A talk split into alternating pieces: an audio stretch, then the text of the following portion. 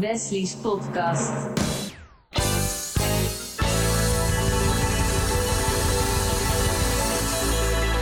Welkom bij deze 35e podcast van RTV Purmerend. Ik ben Wesley Dekker en je luistert naar Wesley's podcast.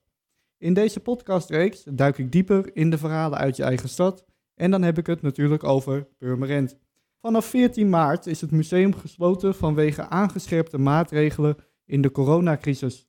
Hoe blijft een museum nog relevant in een tijd vol onzekerheid? En bij mij te gast is Monsef Beekhoff, directeur Purmerends Museum en VVV Purmerend. En welkom Monsef. Ja, dankjewel. Directeur Purmerends Museum en VVV Purmerend. Ja, wat doet een directeur? Laat ik beginnen met zeggen dat ik de eerste directeur ben van het Purmerends Museum. Het bestaat al een jaar of uh, 77, 78. En het ging altijd goed, alleen um, ik ben dus opnieuw aan het bedenken... wat moet een directeur daar nou doen en betekenen? En uh, ja, het is van alles. Het is meedenken over uh, wat voor tentoonstellingen willen we hebben. heel veel nadenken over hoe ga je met pers om. ja, perspubliciteit, reclame. ik heb de social media een beetje opgezet. we hebben een nieuwe website. Maar ik ben ook bezig met ja, hoe gaan we met onze vrijwilligers om? En helemaal in deze tijd, wat doe je met, um, met zo'n coronasituatie? Dus je bent eigenlijk verantwoordelijk voor ontzettend veel zaken. Ik heb godzijdank ook nog wel een bestuur, wat uh, natuurlijk eindverantwoordelijk is en mij weer controleert. Mm -hmm.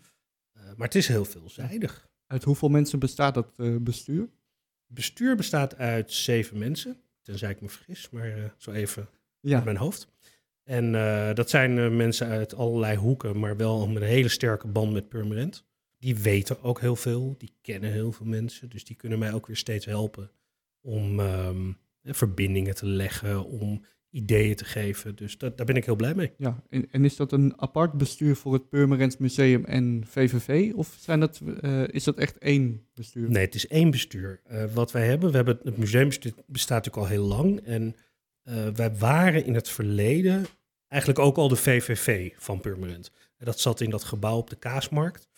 Um, het was eigenlijk een VVV-punt. En toen kregen we, wat is het, twee jaar geleden, de kans om het uh, kleine gebouwtje in de Peperstraat, wat naast het museum ligt, erbij te krijgen. En dat gaf het museum eigenlijk de kans om daar helemaal een VVV en, moet ik erbij zeggen, museumwinkel uh, in te zetten. Dus Waardoor je veel meer uh, een, veel ruimte hebt, veel meer ruimte hebt om echt bezoekers, dagjesmensen uh, te woord te staan. Daar zijn toen ook allemaal nieuwe vrijwilligers voor uh, bij betrokken. en inmiddels is het aanbod van boeken en van streekproducten, maar ook van folders en wat dan ook, is natuurlijk enorm uitgebreid.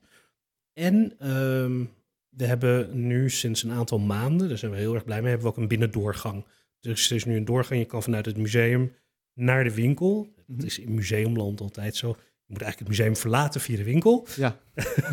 en, um, en dan kom je tegelijkertijd ook in die VVV terecht. En daar zijn weer andere mensen die je welkom heten. En je nog even verder op weg kunnen ja, helpen. Want hebben jullie veel bezoekers?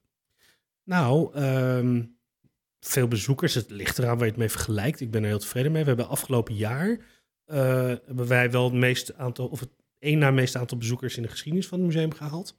En we waren hard op weg om uh, dit jaar het record gaan breken. En hè, onze januari en februari waren ontzettend goed. Heel veel bezoekers gehad. Maar ja, goed. Het is uh, nu helemaal leeg ja. en stil. En zijn, zijn het vaak dezelfde mensen die komen in zo'n museum? Nou, je hebt eigenlijk in musea altijd uh, nieuwe bezoekers en je hebt herhaalbezoekers. Herhaalbezoekers zijn echt de mensen die uit de stad of uit de streek komen en die, um, die kennen het museum op een gegeven moment wel. Maar die komen dan vaak voor de tijdelijke tentoonstellingen terug. Hè? Want als je elke keer weer iets nieuws hebt. Dus daarom moet je in een museum ook vaak je tijdelijke tentoonstelling wisselen. Ja. En de andere deel, dat komt gewoon één keer een keertje langs. Die wonen of ergens in de streek zijn nog nooit geweest. Of wonen veel verder weg. Uh, of zelfs toeristen. Want we hebben ook internationale toeristen. Dat neemt langzaamaan toe met, door die VVV. Ja, die kennen het museum niet. Dus die nemen alles op in ja. zich. En, dus dat is een beetje een mix. Het merendeel nu nog is gewoon... Uh, ja, mensen uit de stad en uit de, de omgeving. Ja, en hoe groot is jullie collectie? Oeh, dat is een moeilijke vraag. We hebben uh, meer dan 11.000 uh, objecten. En veel daarvan is natuurlijk platwerk, maar we hebben ook, dus bedoel ik met prenten, tekeningen, foto's. Um, Maar we hebben eh, een hele grote collectie ehm Purmerends aardewerk. En daar, daar zijn we echt wel uniek mee. Niet alleen in Nederland, maar eigenlijk wereldwijd. Ehm, dat is ontzettend mooi Jugendstil, Art Nouveau, eh aardewerkfase en van alles nog wat. Ehm, van rond 1900. En daar zitten echt prachtige juwelen tussen. En dat trekt dus ook die mensen uit de rest van Nederland en ook wel internationaal. Ja, en daar zijn, we, daar zijn we wel bekend om. En bekend zeg ik, eh, het kan nog bekender. Mhm. En daar doe ik nu heel erg mijn best voor om te zorgen dat eh, meer mensen snappen wat we zijn, wat we hebben, wat er te zien is. En als ik ze dan meteen, dat is natuurlijk heel meegenomen, als ik ze meteen de stad in krijg, voor een kopje koffie, voor lunch, of dat ze even gaan winkelen. Kijk, dan ben ik natuurlijk eh, heel blij. Ja, Als mijn opa zei spekkoper. Ehm, en zijn er dan vooral alleen eh, lokale kunstenaars die in het Purmerend Museum tentoongesteld worden? Of... Op dit moment, Ja. nou, wij hebben nog niet vaak eh hedendaags kunstenaars. Ehm, dus wat wij vaak doen zijn tentoonstellingen die gaan over de geschiedenis van de stad of hebben met aardewerk te maken. Maar we moeten wel veel meer gaan doen, vind ik ook, met eh, wat er op dit moment zich afspeelt in Purmerend. Dus daar zijn we mee bezig. We hebben bijvoorbeeld een eh, samenwerking nu met eh, het kunstcollectief. En die doen fantastische dingen. En nou, we hebben daar nu bepaalde afspraken mee dat die mensen kunnen goedkoper of de helft ik, naar binnen. Nou ja, daar zijn we heel erg nog aan het zoeken. Ehm, we werken samen met Freds Atelier van de Prinsenstichting. En daar gaan we in ieder geval, ehm, we hebben objecten die zij speciaal voor ons gaan maken, kunnen we nu in onze winkel tentoonstelling. En af en toe hebben we in het verleden wel eens tentoonstellingen gehad van hun werk. Eh, maar het is gewoon een zoektocht eh, van wat kan je nou doen en hoe kan je nou een rol spelen in die stad. Ehm, want ja, er zijn natuurlijk niet ontzettend veel plekken in Purmerend waar kunstenaars hun werk kunnen tonen. Nee, en, zijn er veel kunstenaars geweest in de, in de loop der, eh, der tijden die uit Purmerend kwamen? Zeker. Nou, er zijn dus die, rond, in die periode rond 1900 eh, was hier echt, bloeide het echt in Purmerend. Was er een fantastische culturele sfeer. Dat kwam ook doordat de tekenschool hier zat en dat daar heel veel studenten vanaf kwamen die de meest prachtige dingen deden. Die gingen daarna weer naar andere steden in het land. Ehm, dan zie je dat er in de jaren 20, 30, eh, of iets eerder misschien ook nog wel, ook ehm, allerlei architecten en vormgevers eh, in Purmerend eh, naar voren komen. Dus we hebben natuurlijk J.J.P. Oud, hele beroemde architect, wereldwijd beroemd. Die komt uit Purmerend. We hebben Mart Stam, en, die natuurlijk ook prachtige gebouwen heeft gemaakt. en, de, en Jongert, Jacques Jongert, ook zo'n lokale held, Mhm. noem ik het maar. Die ehm, nou, voor de familie Oud, hè, de, de wijnhandel enzovoort, fantastische dingen heeft gemaakt. Maar ook de huisstijl heeft ontworpen van Van Nelle, die Ja. heel bekend is geworden. Ehm, en in al die jaren zijn er natuurlijk wel kunstenaars geweest, maar je ziet dat daar wel een beetje een soort gouden eeuw was. Eh, in zo rond 1900, de jaren 10, 20, 30. En nu langzaamaan heb ik het gevoel dat er weer veel aan het gebeuren is in, in de stad. Er zijn veel initiatieven. Ik zie dat er veel eh, kunstenaars ehm, ja, hun werk willen laten zien. Ehm, we hebben die kunstroute, we hebben allemaal initiatieven, maar het mag nog wel veel meer. Dan valt het besluit. Het museum eh, ja, gaat dicht vanaf het weekend van eh, 14 maart. Dat werd besloten op 13 maart. Eh, ja. wat, eh, ja, wat gaat er dan door u heen? Nou, we hebben zelf die beslissing natuurlijk genomen, want op dat moment was het nog niet verplicht. Maar ehm, ja, kijk, wij hebben, eh, net als heel veel kleine musea, draaien wij eigenlijk vooral op vrijwilligers. En veel van de vrijwilligers zijn ehm, nou, van een bepaalde leeftijd. En die waren zijn extra kwetsbaar. En ehm, dus we hebben ten eerste bedacht vanuit veiligheidsoverwegingen eh, moet je misschien niet meer open willen zijn. En ook voor het publiek. En toen hebben we die beslissing genomen. Ehm, en later werd het ook een verplichting natuurlijk. Ja, dat is heel pijnlijk. omdat we stonden op het punt om een nieuwe tentoonstelling te gaan openen. eh, bij ons, eh, die we samen hebben gemaakt met onder andere RTV eh, Purmerend. Ehm, over de Indische oorlogsgeschiedenis. Helemaal passend in het jaar 75 jaar vrijheid. Waar natuurlijk heel veel dingen voor gebeuren. Die nu eigenlijk ook niet meer doorgaan. Nee. Ehm, en ja, dat, dat is als je in zo'n museum werkt, wil je graag dingen laten zien die je maakt. Dus dat, dat doet pijn. Ja. Ehm, en we waren ook net lekker bezig. Mensen begonnen ons te vinden. De VVV en de museumwinkel eh, werden steeds populairder. Ja, en op het moment dat je dicht bent, ehm, nou, er komt geen geld meer binnen. Nee. Dat is al een belangrijk ding. Er komen natuurlijk ook geen mensen meer binnen. Eh, en wat dan? Dus eigenlijk een van de eerste dingen die we bedacht is, ehm, ja, je moet toch proberen open te blijven. Maar eh, hoe doe je dat dan? En nou, het eerste wat we hebben gedaan is, we hebben een fantastische collectie. Dus misschien moeten we dan maar die collectie een beetje laten zien via onze social media kanalen. En dat eh, is dan op dit moment vooral Facebook en eh, Instagram. Eh, en we hebben bedacht, nou, we doen elke dag tonen we één object uit onze collectie. En eigenlijk was dat voor mij als nieuwe directeur, want ik zit hier ook nog niet eens een jaar, een hele goede manier om een beetje te leren kennen. Wat, wat hebben wij nou eigenlijk? Wat, wat bezitten we? En af en toe valt mijn mond ook wel open hoor. Van wauw, oh, dat, dat zit ook in de collectie. En gelukkig is ontzettend veel ehm, gefotografeerd in de afgelopen jaren. eh, door ook onze vrijwilligers. En dat, dat gaf mij dus de kans om steeds een mooi object uit te lichten. Dat kan zijn iets uit onze kera- keramiekcollectie, iets uit onze prentencollectie, een schilderij of een beeldje, nou ja, iets, wat dan ook. En dat ben ik dus nu aan het doen. Ik, eh, ik zit nu geloof ik op de 32ste, 32ste object. Hm. Eh, inmiddels, ja, het gaat maar door. En ik merk dat dat heel veel ehm, ja, positieve reacties losmaakt. Mensen vinden het leuk. Het, eh, het, het, het zet mensen ook aan om, ehm, ja, nieuws, het maakt ze nieuwsgierig, laat ik het zo zeggen. Dus ze hebben vaak het gevoel van, nou, misschien moet ik toch maar eens een keer komen kijken. Nou, dan Ja. heb ik natuurlijk een doel bereikt. Dat, dat spreekt voor zich. Dus daar ben, ik, eh, daar ben ik mee begonnen en inmiddels nog mee bezig. En ik weet natuurlijk niet hoe lang dat doorgaat. Maar ik Nee. ga in ieder geval, totdat wij weer open zijn, ga ik het in ieder geval elke dag doen. En daarna misschien nou, één of twee keer per week.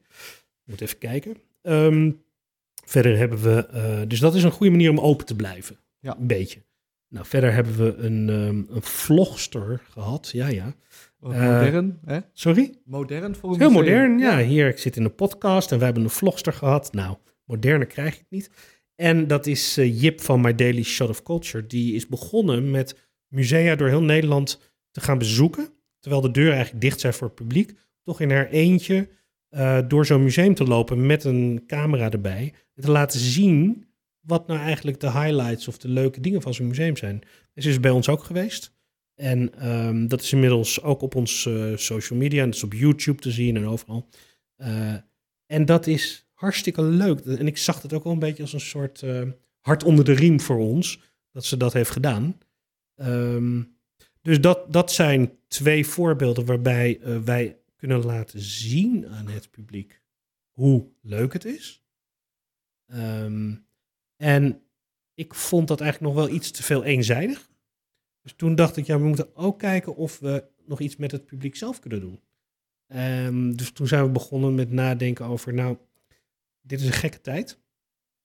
En misschien moet je wel eens mensen stimuleren om eh, iets te laten zien van deze tijd, door hun ogen. En ehm, kijk, kunstcollectief en Wereldland, die doen allebei ook iets dergelijks. Dat is alleen maar fantastisch. Hè? Die zetten mensen thuis aan het werk, geven Ja. ze opdrachten en dat is geweldig. Ik dacht, nou, misschien moeten wij maar eens eh, twee vliegen in één klap slaan. Eh, we vragen mensen om foto's te maken in deze periode. Die sturen ze dan naar ons in hoge resolutie via de e-mail. Zo hoog mogelijke resolutie. En eh, selectie daarvan hebben we inmiddels al op Facebook geplaatst. Ehm, en tegelijkertijd vragen we ook aan die mensen: mogen die foto's opnemen in de collectie? En dat geeft ons nou weer de kans om onze collectie een beetje te updaten, zou ik maar zeggen. Ja. Dus eh, het is natuurlijk een ontzettend belangrijke periode in de geschiedenis, gek genoeg, Ja. dit. Dit zullen mensen zich tot in lengte der dagen nog herinneren. Weet je nog, in die coronatijd. En ik hoop dat dat een hele korte tijd is nog. Ehm, maar het kan helemaal geen kwaad om dat vast te leggen op de een of andere manier voor deze stad. Wat, hoe, hoe zat men erin? Eh, hoe leefde men toen? ehm, je zit eigenlijk opgesloten. Dus dat is het hele verhaal eigenlijk. En zo zijn we aan het zoeken totdat we weer echt open kunnen. Hoe kunnen we nou toch die connectie met ons publiek houden?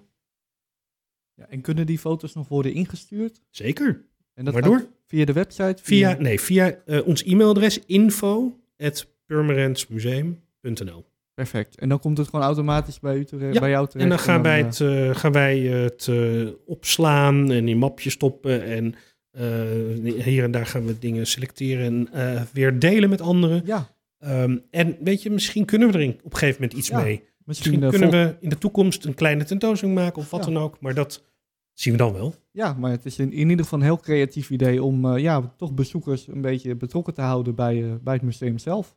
Precies. Dus nou, dat is alleen maar hartstikke leuk. Ja. En, En- en maak je je soms ook zorgen om deze tijd?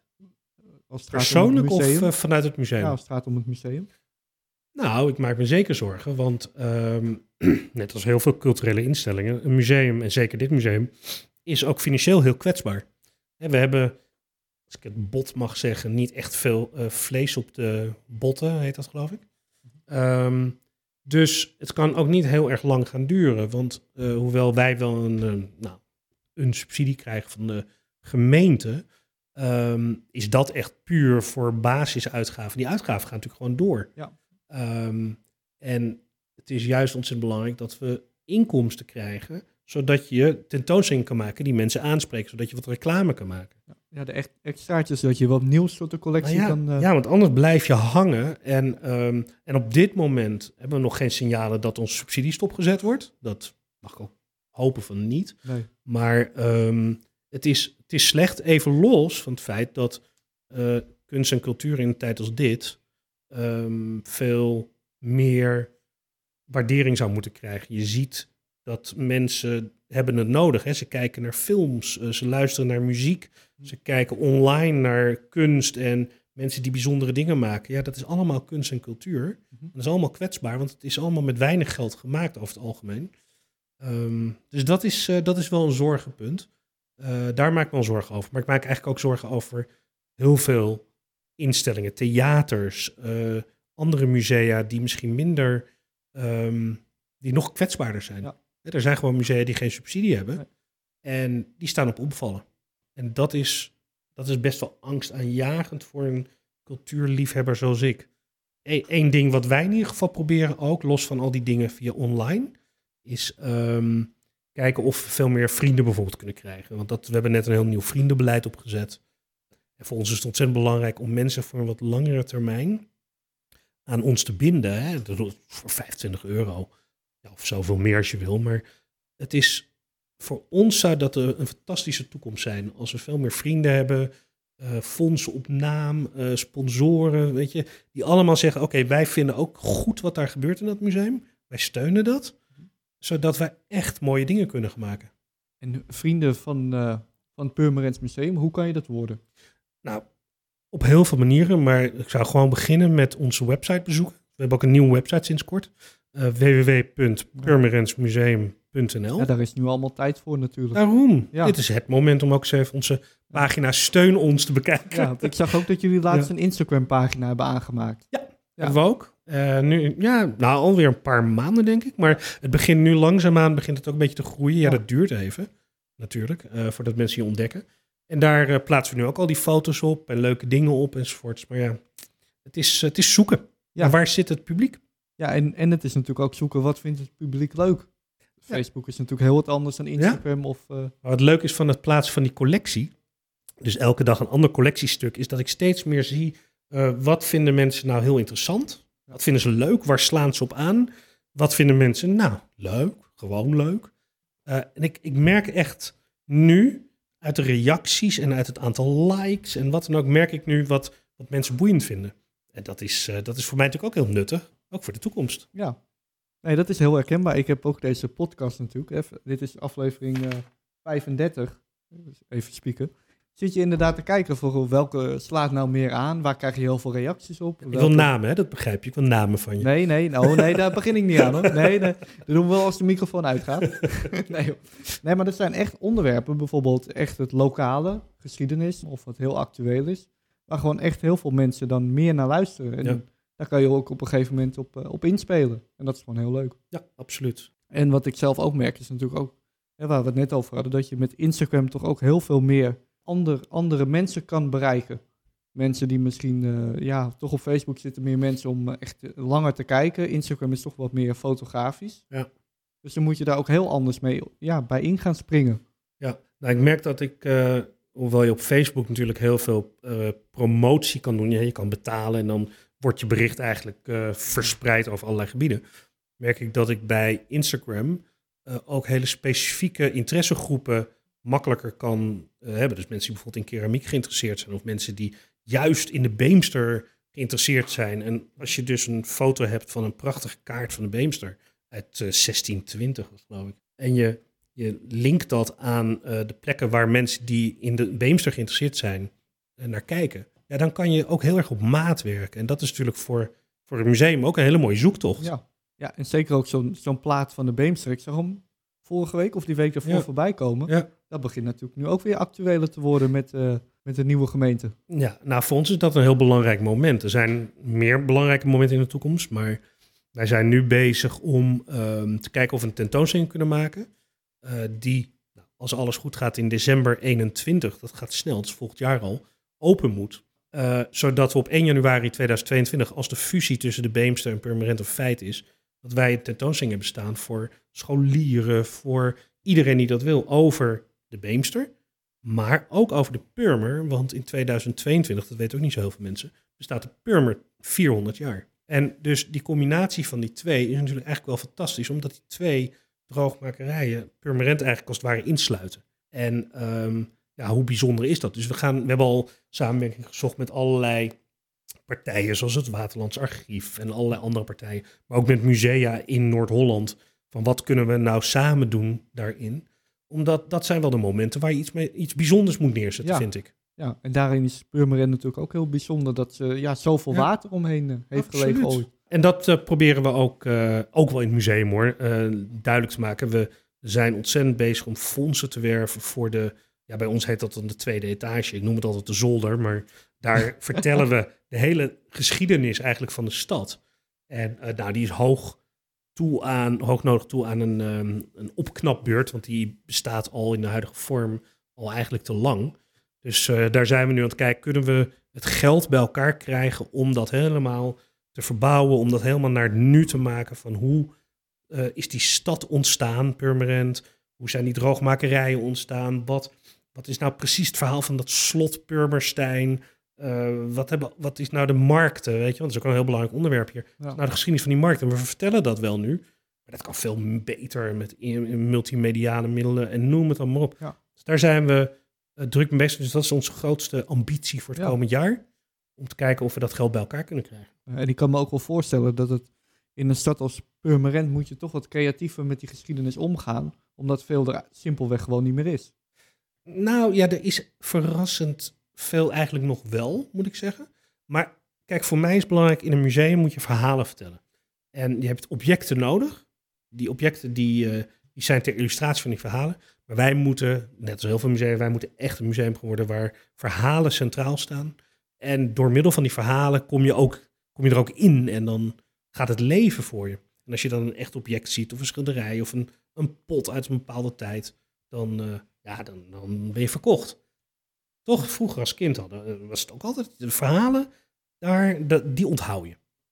Ben je altijd al heel erg veel ja, te vinden in de culturele sector? Ik vrees dat het een kleine verslaving van me is, ja. Ja? Al sinds ik eh, jong ben, ik ben ooit door een tante en door familie eh, naar musea meegenomen.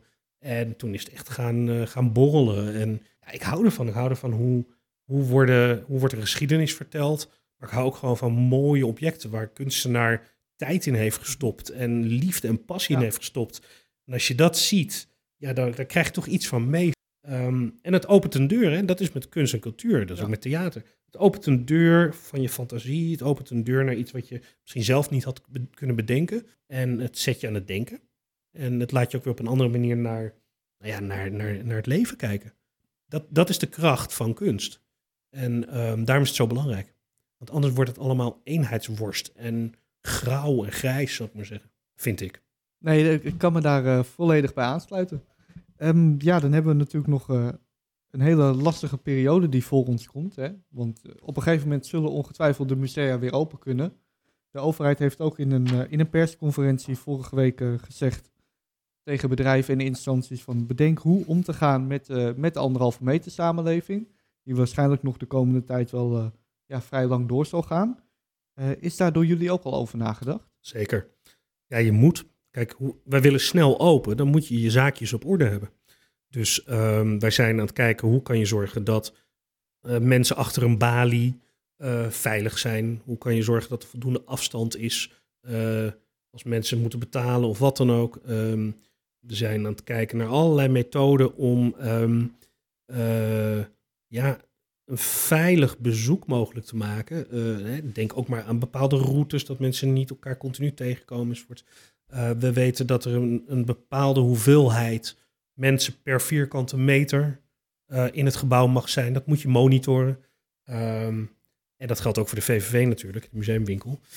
Dus daar zijn we heel erg mee bezig. We hopen dinsdag te horen te krijgen, of nou ja, binnenkort, wanneer we dan open zouden mogen, onder welke condities. En dan gaan we gewoon zorgen dat die condities eh, er zijn. Tuurlijk. Nou, Monsef, bedankt ja, voor je bijdrage aan deze 35e podcast van RTV Purmerend. Ja, het gaat snel. snel. Het Zo. vliegt om. Wil je, wil je nog wat kwijt? Nou, ik vond het een genoegen en Ja. eh, hartstikke mooi om ook het gebouw eens een keer te zien van RTV Purmerend. Ja. Prachtig wat jullie hier doen. Dus Ja, wij zitten in een, een oude school aan de Wilhelminalaan. Ja. En, eh, ik denk dat de, hel- de helft van Purmerend hier wel op school ooit heeft gezeten. dus ook een stukje geschiedenis. en anders er langs is gelopen. Ja, ja, gebouw is uit 19, eh, nou uit mijn hoofd 21 of 22. Dus dat, eh, Ja. ja. dat staat er al een hele tijd. Ehm, ja, volgende keer weer een, eh, een nieuw onderwerp in de podcast die dieper in lokale verhalen duikt. Een fijne dag. Dankjewel.